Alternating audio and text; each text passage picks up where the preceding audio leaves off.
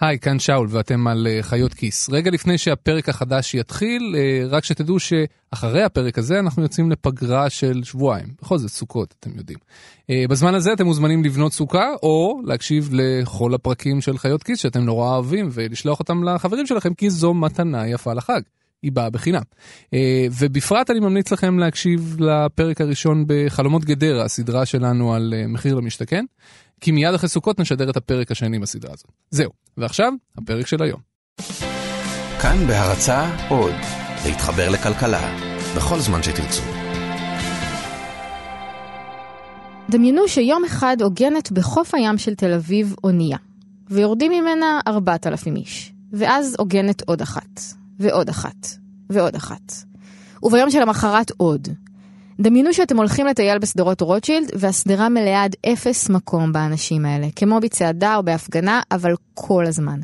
ובצידי השדרה, איפה שהיום יש דשא, יש דוכנים, ומוכרים בהם ציורים, ומחזיקי מפתחות עם כובעי טמבל של צה"ל ומנות פלאפל ב-40 שקל. וכל מיני אנשים מתחפשים לפסלים ומצטלמים עם ילדים. דמיינו שאתם מגיעים לכיכר הבימה ומנסים לחצות אותה לצד השני, אבל אתם לא יכולים, כי עומדים שם עשרות אלפי בני אדם ומצלמים אחד את השני על רקע הבריכה והפסל של קדישמן. דמיינו שאתם רוצים לקנות סנדוויץ', אבל בכל מרכז העיר כבר אין סנדוויצ'יות, רק מסעדות יקרות עם שלטים בחוץ שעליהם תמונות של המאכל המקומי האותנטי, שקשוקה. או שאתם רוצים ללכת לסופר לעשות קניות, אבל אין סופר בשום מקום, רק חנויות שמוכרות טישרטס של מכבי תל אביב. יש כבר עיר כזאת, קוראים לה ברצלונה. היה איזה פעם אחת שחזרתי מהעבודה ולקח לי רבע שעה לחצות את הפלאזה. פקקים אנושיים, שזה יותר גרוע מפקקים אה, לא אנושיים, כי זה נוגע בך במרחב. זאת מורט רואה, היא ישראלית שחיה בשנה וחצי האחרונה בשכונת גרסיה בברצלונה ועובדת בביטחון באלעל. יש מקומות שאת לא מסתובבת בהם, שלא תלכי אליהם? ברמלה, אני לא מסתובבת שם בכלל. ביום יום, גם אם אני אמורה להיות שם באזור הזה, תמיד אני אעדיף את האזורים הצדדיים. כשיש משחקי כדורגל, אני משתדלת לא לצאת מהטווח המוכר של השכונה שלי.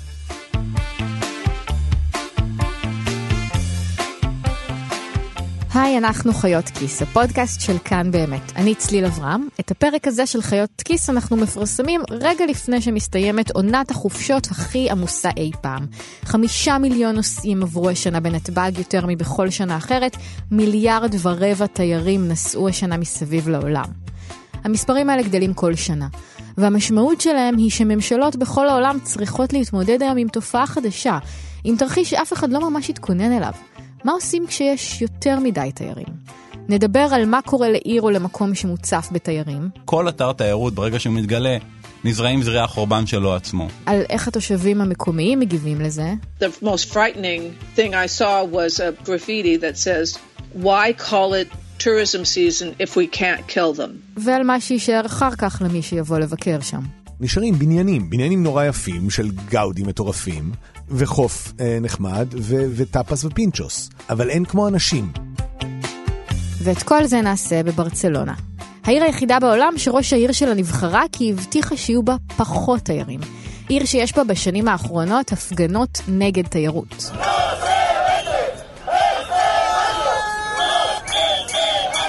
כשמור אומרת שלקח לה רבע שעה לחצות את פלאסה קטלוניה, אני מבינה מיד על איזה מקום היא מדברת, וגם יש לי תמונה בראש, כי הייתי שם. ויש סיכוי טוב שגם אתם הייתם שם. לפי דוח רשות שדות התעופה, רק באוגוסט האחרון נסעו לברצלונה 51 אלף ישראלים, עלייה של 9% משנה שעברה. מתחילת השנה נסעו לברצלונה מנתב"ג 279 אלף. השבוע יצאו מנתב"ג 53 טיסות ישירות לברצלונה. וברצלונה היא לא אובססיה ישראלית. בשנות ה-80 ברצלונה הייתה עיר נמל אירופאית יפה, לא גדולה, שהתנערה לאט לאט מהטראומה שעברה עליה תחת משטר פרנקו והתמודדה עם משבר כלכלי קשה ואחוזי אבטלה גבוהים. הפתרון היה תיירות. בשנים שלאחר מכן, הבניינים המפורסמים שבנה באנטוניו גאודי הוכרזו כאתרי מורשת עולמית של אונסקו. ברצלונה שיקמה את הרובע הגותי שלה. היא נקטה את רוב הרבל, שהפך מאזור מוזנח ומוכה פשע לרובע מעודכן ואופנתי. היא חידשה את חוף הים והפכה אותו מאזור תעשייה לרצועת חוף שאפשר להתרחץ בה. היא הרחיבה את מערכת הכבישים שלה ואת שדה התעופה. שנת המפנה הייתה 1992.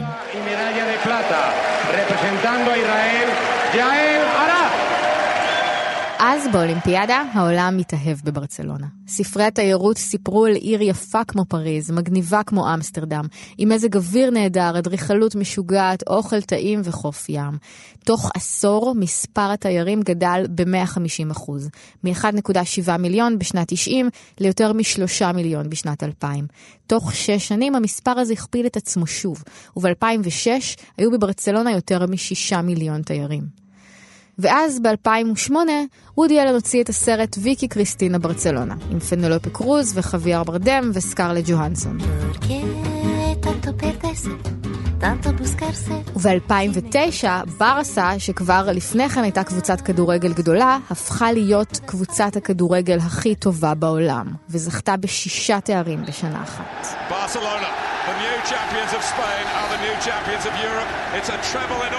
וזה כבר היה יותר מדי. כמות של טיסות אה, שיוצאת, אה, והכמות של האנשים שמגיעים ונוחתים ויוצאים פה אה, היא ממש מטורפת. זאת שוב מור תרועה, היא מספרת פה על מה שהיא רואה בעבודה שלה בשדה התעופה אל פרת בברצלונה.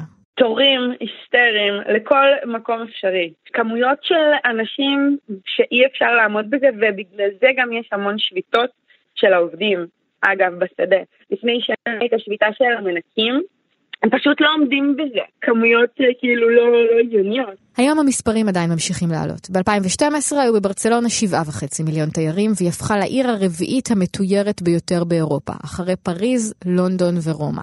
בשנה שעברה היו בה 8 מיליון תיירים. בחודש אוגוסט, 30 אלף איש יורדים כל יום מהקרוזים שעוגנים בנמל שלה. עכשיו, התיירות היא עמוד תווך בכלכלה הקטלונית והספרדית. ספרד היא המדינה השלישית המתוירת ביותר בעולם אחרי צרפת וארצות הברית. התיירות אחראית ל-11% מהתמ"ג שלה, זה המון. בתקופת המשבר הכלכלי שהיכה בספרד חזק מאוד, התיירות הייתה אחד הגורמים היחידים ליציבות. בתקופה הזו התלונות על תיירים גם שכחו, כי הספרדים הבינו שהם צריכים את הכסף. אבל בניגוד לבירות האירופאיות הגדולות, ברצלונה היא עיר קטנה, גרים בה רק מיליון ומאתיים אלף איש. בעיר העתיקה שלה, שבה מתרכזים רוב התיירים, גרים רק מאה אלף איש. זה אומר בחישוב גס שיש שם 80 תיירים על כל תושב. ובשלב הזה, ברצלונה פשוט נשברה.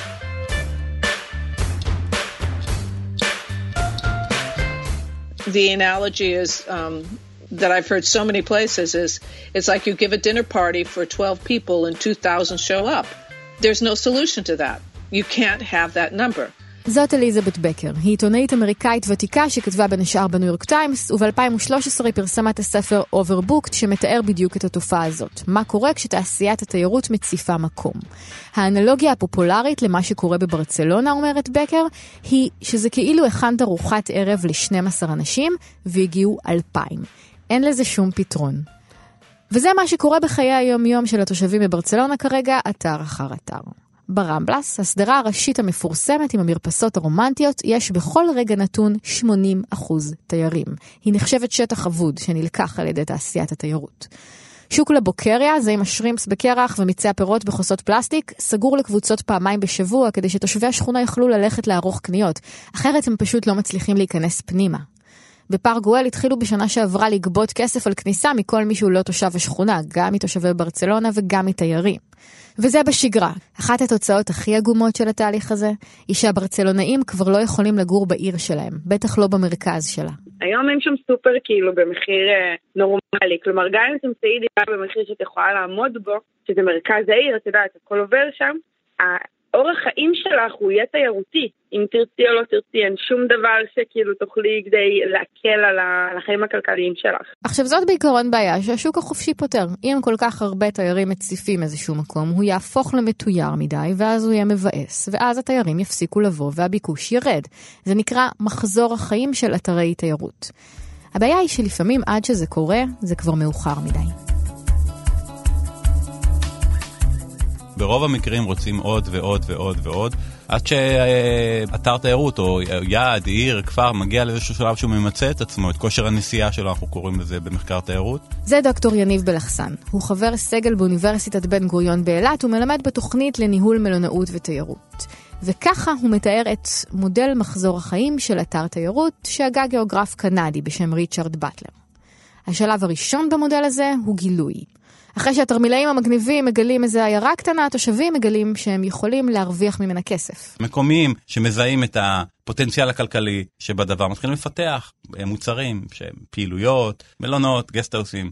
בשלב השלישי, הממשלה שמה לב לזה, והיא רוצה לפתח את התיירות כדי להגדיל את ההכנסות ממיסים. וברגע שהדבר הזה עובד, לאורך זמן מתחילה מעורבות ממשלתית, מתחילה השקעה, מתחילה כניסה של אה, חברות זרות. עד פה כולם מרוצים. ואז מגיע השלב הרביעי, הדליפה.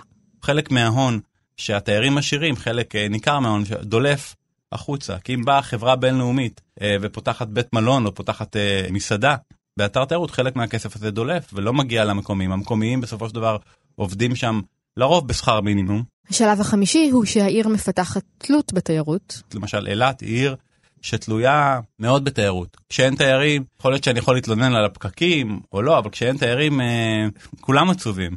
יש פחות, יש פחות עבודה לכולם, ומחלחל בכמה מעגלים. אחר כך יש תקופה של יציבות. ואז לרוב מתחילה ירידה, מתחילה דעיכה. יש אתרי תיירות שלא מצליחים להתגבר על, ה, על הדעיכה הזאת, בתי מלון הופכים להיות בתי אבות, העיר עוברת טרנספורמציה. זה מה שקרה למשל, אומר יניב, באקפולקו במקסיקו, באביזה, בחלק מהחופים של יוון ומהאים של תאילנד. הפיתוח בהם היה כל כך מואץ ופרוע עד שהם הפסיקו לתפקד כמקומות שיש בהם חיי יומיום תקינים. וגם אצלנו בארץ קרה סוג מסוים של מיצוי כושר נסיעה. דוגמה קלאסית שקרובה לליבי זאת העיר אילת, שאני תושב שלה היום. בשנות ה-90 מערכת הביוב למשל בחוף הצפוני, איפה שנבנו רוב בתי המלון בשנות ה-90, מיצתה את עצמה, ומדי סוכות או פסח, כשבתי המלון בתפוסה מלאה, המערכת הזאת הייתה קורסת לתוך הים. במקרה הזה, הנזק הוא, הוא כפול, זה זיהום של הים וגם אה, נזק לאלמוגים, שזה אחד מהמשאבים, המשאבים התיירותיים של אילת, וברגע שאתה אה, ממצה את המשאב הזה, אתה פוגע בעצם באטרקטיביות של העיר. בברצלונה מיצוי כושר הנסיעה קורה ממש עכשיו, והוא קורה בדרך מאוד מקורית. התושבים פשוט לא מוכנים לשאת את זה יותר. ורואים את זה, הם לא מתביישים להגיד את זה. תלכי לכל מקום תיירותי ותראי אה, סטיקרים וגרפיטי של אה, כאילו תיירים לכו הביתה והתיירים הורסים את העיר. בשביל להבין יותר טוב איך התיירות הורסת מקום, אני רוצה לעשות שנייה זום אאוט מברצלונה ולקחת אתכם איתי למקום יפה וטעים ומסעיר לא פחות. איטליה. בסיציליה נפל לי האסימון, או, או מצאתי את ההגדרה למה שמפריע לי בתיירות. קדימה. התיירות מוכרת לאנשים את העולם כמוצר צריכה. אי אפשר למכור משהו שהוא אמיתי, חוויה שהיא קהילה, למשל. צריך לארוז אותה, צריך אה, למתג אותה, ובזה היא בעצם חייבת לשנות את המושג של עצמה. זה יובל בן עמי. הוא מגדיר את עצמו סופר גיאוגרפי. הוא גם עיתונאי, הוא מוזיקאי ומטייל מקצועי כזה שהיה כמעט בכל מקום בעולם. חוץ מזה הוא גם מדריך טיולים בפרויקט שנקרא מג'די, שמעביר לתיירים סיורים על ידי שני מדריכים, ישראלים ופלסטינים, שמספרים שני נרטיבים. פגשתי את יובל לפני חמש שנים, כששנינו היינו בנסיעת עיתונאים לסיציליה. מסוג הנסיעות האלה שהופכות אחר כך לכתבה במוספי התיירות, עם המלצות על מסעדות וחופים, ובסוף שלהן כתוב שהכתב היה אורח לשכת התיירות האיטלקית, או משהו כזה.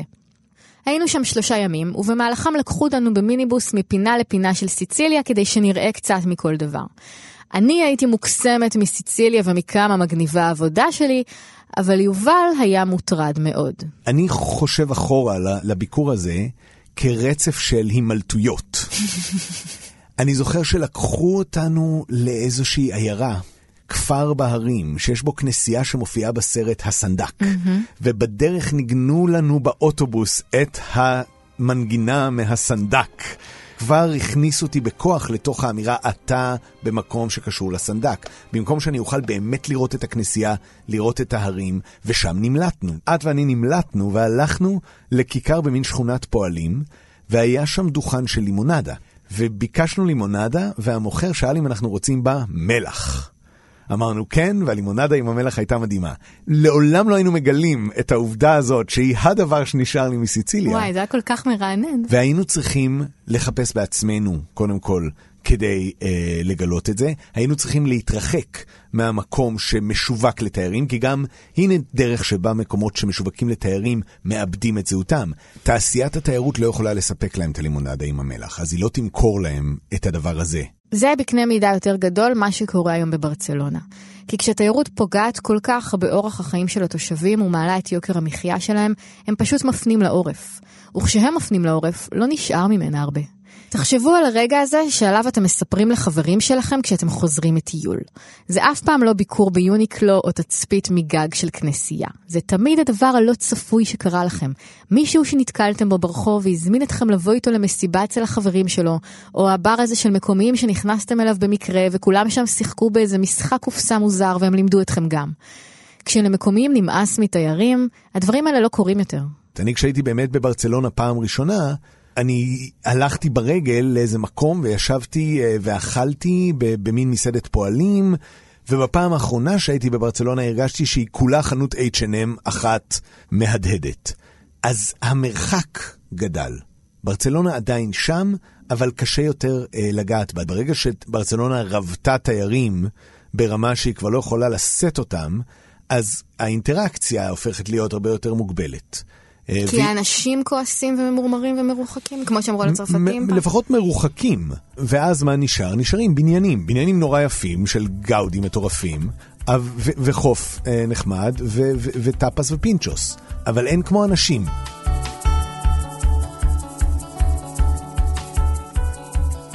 אז מה עושים עם כל זה? מבינים שבעולם של מיליארד תיירים זה לא יכול לעבוד יותר. אז כן, אפשר להסתכל על זה כאילו השוק החופשי פותר את זה, יש הצפה של מקום מסוים, התיירים עצמם מתאכזבים ממנו, הוא קורס, הביקוש יורד, הבעיה נפתרת. אבל אם מדינה רוצה לעצור לפני הקריסה, זה לא מספיק טוב. אם היא עדיין רוצה שיהיו לה תיירים, אבל לא שהם יהרגו אותה, היא צריכה לנהל את זה. אני חושב שיש היום הבנה יותר גדולה שזה מגזר שאי אפשר להשאיר אותו לכוחות השוק. איך עושים רגולציה על תיירות? קודם כל צריך להבין מה רוצים.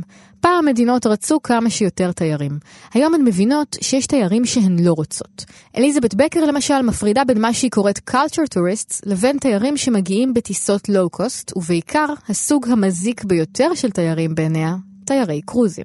The cruise industry is not paying its fair share and it is using destinations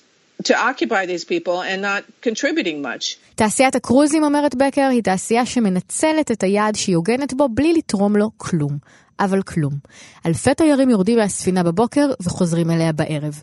הם אוכלים וישנים בספינה ככה שהם לא תורמים כלום לא לתעשיית המלונאות ולא לתעשיית המסעדנות, ואם הם כבר קונים איזה דרינק, הם משאירים אחריהם יותר לכלוך ובלגן, שלנקות אותו עולה יותר כסף ממה שהם מכניסים.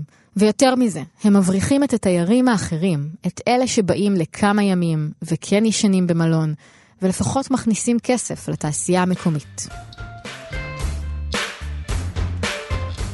המחאות בברצלונה הניבו פירות. בערך. ביוני 2015 נבחרה שם ראש עיר חדשה, עדה קולר. היא הגיעה מחוגי השמאל הרדיקלי של ברצלונה, אלה שקראו לרסן את התיירות והפגינו נגדה. עכשיו היא צריכה לקיים. היא כבר סוגרת כל יום דירת Airbnb והיא אסרה על הקמת מלונות חדשים ברובע העתיק של ברצלונה. אחת המשימות העיקריות שלה, אומרת אליזבת בקר, תהיה לשכנע את ממשלת ספרד לאשר לה לאסור על כניסה של קרוזים לנמל של ברצלונה. כי במדריד לא רואים את התיירים שיורדים מהקרוזים, אבל כן נהנים מהמיסים. וזה היופי במחאת התיירות הגדולה בברצלונה. זה עניין כלכלי, אבל הוא מתדלק סכסוך לאומי בין מאות שנים, ויכול להיות שהוא יהיה בסוף מה שיכריע אותו. כי הברצלונאים הם בכלל לא ספרדים, הם קטלנים. כשנבחרת ספרד סופגת גול, ברחובות של ברצלונה שומעים שאגות שמחה מהחלונות. ואם הם כבר מרוויחים כל כך הרבה כסף מתיירות, ו-12% מהתמ"ג של קטלוניה מגיע מתיירות, למה שהם יתרמו את כל הכסף הזה לספרד, הענייה ומלאת המובטלים? הם יכולים להסתדר בלעדיה. ואולי זה באמת מה שהם יעשו. ב-1 באוקטובר ייערך בקטלוניה משאל עם על עצמאותה מספרד. הקטלונים יצטרכו להחליט האם הם כן רוצים להיפרד מספרד ולהפוך למדינה עצמאית או לא. ועל המרפסות בברצלונה אפשר לראות היום שלטים שכתובה עליהם מילה אחת. סי.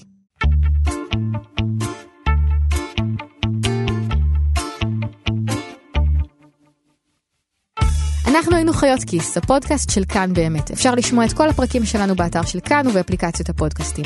אגב, אם תיירות מעניינת אתכם במיוחד, בפודקאסט המעבדה של גיל מרקוביץ' יעלה בשבועות הקרובים קורס של חמישה פרקים עם יניב בלחסן. זה היה הפרק ה-39 שלנו, ועכשיו אנחנו יוצאים לחופשה קצרה ונחזור אחרי החגים עם פרקים חדשים, מדהימים, סלבס, חלומות גדרה, מה שאתם לא רוצים. אם יש לכם רעיונות או שאלות או הצעות, אתם מוזמנים כמו תמיד לכתוב לנו בפייסבוק או בטוויטר. תודה רבה למפיק והעורך שלנו רום אטיק, תודה לטכנאי הקלטה אסף רפפורט, אני צליל אברהם, תודה רבה לכם. למה כל כך הרבה אנשים רוצים להגיע לברצלונה? כאילו הייתי והיה לי כיף, אבל... יש מקומות יותר יפים, ויש אנשים יותר נחמדים, ויש אוכל יותר טעים, אבל זה עיר הכי מדהימה בעולם, צליל.